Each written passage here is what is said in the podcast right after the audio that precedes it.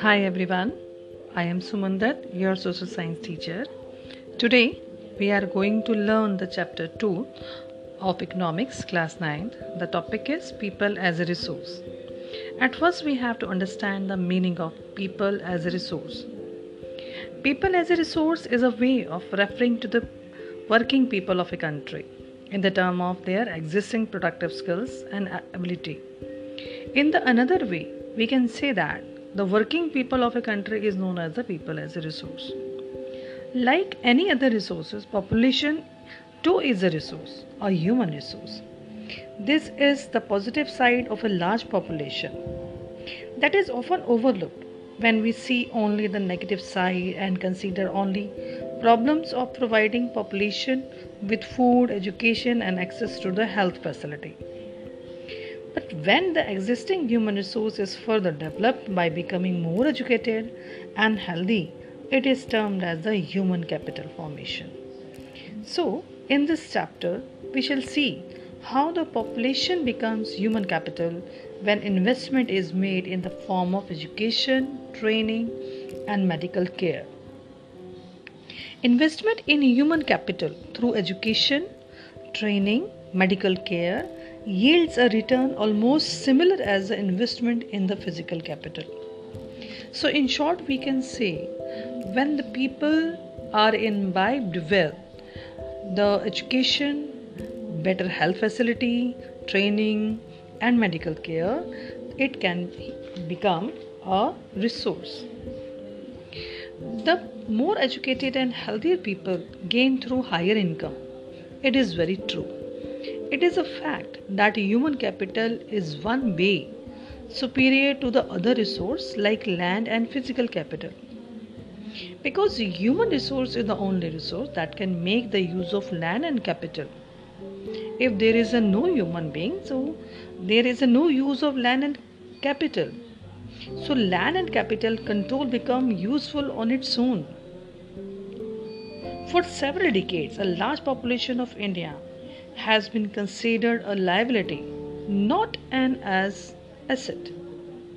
But it must keep in mind that a large population cannot be regarded as a liability. It can be transformed into the productive asset by investment in human capital. For instance, by investing resources on education and health for all, training of industrial and agricultural workers in the use of modern technology, useful scientific research, and so on. So we can transform the human into the human capital. So, investment in the human resource through education and medical care can give high rate in return in the future. So, this investment in human resources is the same as investment in land and capital. A person invests in shares and bonds on expectation that he would get higher return in the future. Hence, a child can yield a high return in the future in the form of higher higher earning and greater contribution to society if investments are made on her education and health. It has been observed that educated parents invest more heavily on the education of their children. This is because they have realized the importance and the value of education for themselves. Such parents are also conscious of proper nutrition and hygiene. They accordingly take care of their children's requirement for education at school and good health. In contrast, disadvantaged parents who themselves are uneducated and lacking in hygiene keep their children in a similarly disadvantaged state and this creates a vicious cycle. We can see by looking at the examples of the different countries like Japan, which have invested in the human resource. These countries did not have any natural resources, but these countries are developed and rich countries. How it is possible? As they import the natural resources required in their country, and then how did they become rich and, and developed? These countries have invested in the human resource, especially in the area of education and health. These people have made efficient use of the resource such as land and capital. Efficiency and technology involved by the people have made this country rich and developed.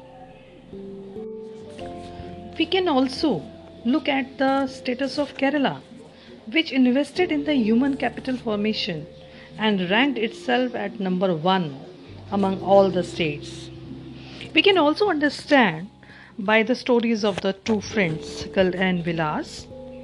Vilas and Sakal were the friends and both were residing in the same village, Semapur. Sakal was a 15 year old boy and though he had passed the matriculation examination, he did not get a job in the village or nearby the village. Bhuta and Sheila, who were the, his parents, very eager to get their son educated. So they forced him to join the village school. When he soon joined, he began studying and finished his higher secondary examination. His father persuaded him to continue his studies. He even took a loan for Sakal to study a vocational course in computers. Sakal was a very brilliant student. He was interested in studies and from the very beginning. With great vigor and enthusiasm, he finished his course. After some time, he began working in a private firm. He even designed a new kind of software also. His boss acknowledged his talent and rewarded him with a promotion. So he started earning very handsome salary. On the other hand, when we took up the story of the Vilas, Vilas, when he was 14 years old, he too was uh, residing of the same village as Sakal. His father was a fisherman, and his father passed away when he was only two years old. His mother used to sell the fish to earn the money to feed the family. She used to buy fish from the ponds of the landowner and used to go to the nearby mandi to sell it. She could manage to earn only 20 to 30 rupees a day by selling the fish. Meanwhile, Vilas became a patient of arthritis. His mother could not afford to take him to the doctor. He could not go to the school and either he had no interest in studies also. But he helped his mother in cooking and he also took care of his younger brother Mohan. After some time, his mother fell sick and there was no one to take care of her family. And also, there was no one in the family who could support them. So, Vilas too was forced to sell the fish in the same village, just like his mother. But his earning was so meager. So, in the two cases, we saw Sakal was eager to eager to study and went to school but Vilas did not show any interest in the study and did not go to the school. Sakal was physically strong and healthy and there was no need for him to visit to the doctor frequently. On the other hand, Vilas was a patient of arthritis and he did not have the enough money to visit a doctor. Sakal acquired a degree in the computer program and on that basis got a job in the private firm while Vilas continued with the same work as his mother and his earning was very meager and his income like his mother to support a family only. So in the case of Sakal, several years of education added to the quality of the labor. Due to this, total productivity got an enhancement. And when the total productivity added to the growth of the economy, in turn, this plays a individual through salary or in some other form of his choice. On the other hand, Vilas did not receive any education or health care in the early part of his life, so he spent his life selling fishes like his mother. Henceforth, he earned the same income of unskilled labor as his mother. So, we can say, in short, the investment in human resource through education and medical care can give the high rate in return in the future. So, this investment in human resource is the same as an investment in land and capital. So, if a person want to share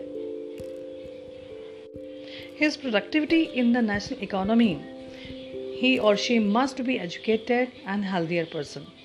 So by the story of the Sakal and Vilas we understood well that education and medical care is very necessary to convert a human being into a human capital which is very necessary. So, in this episode, you have studied how inputs such as education and health help in making people an asset for the economy. In the next episode, we will discuss about the economic activities undertaken in the three sectors of economy and the unemployed.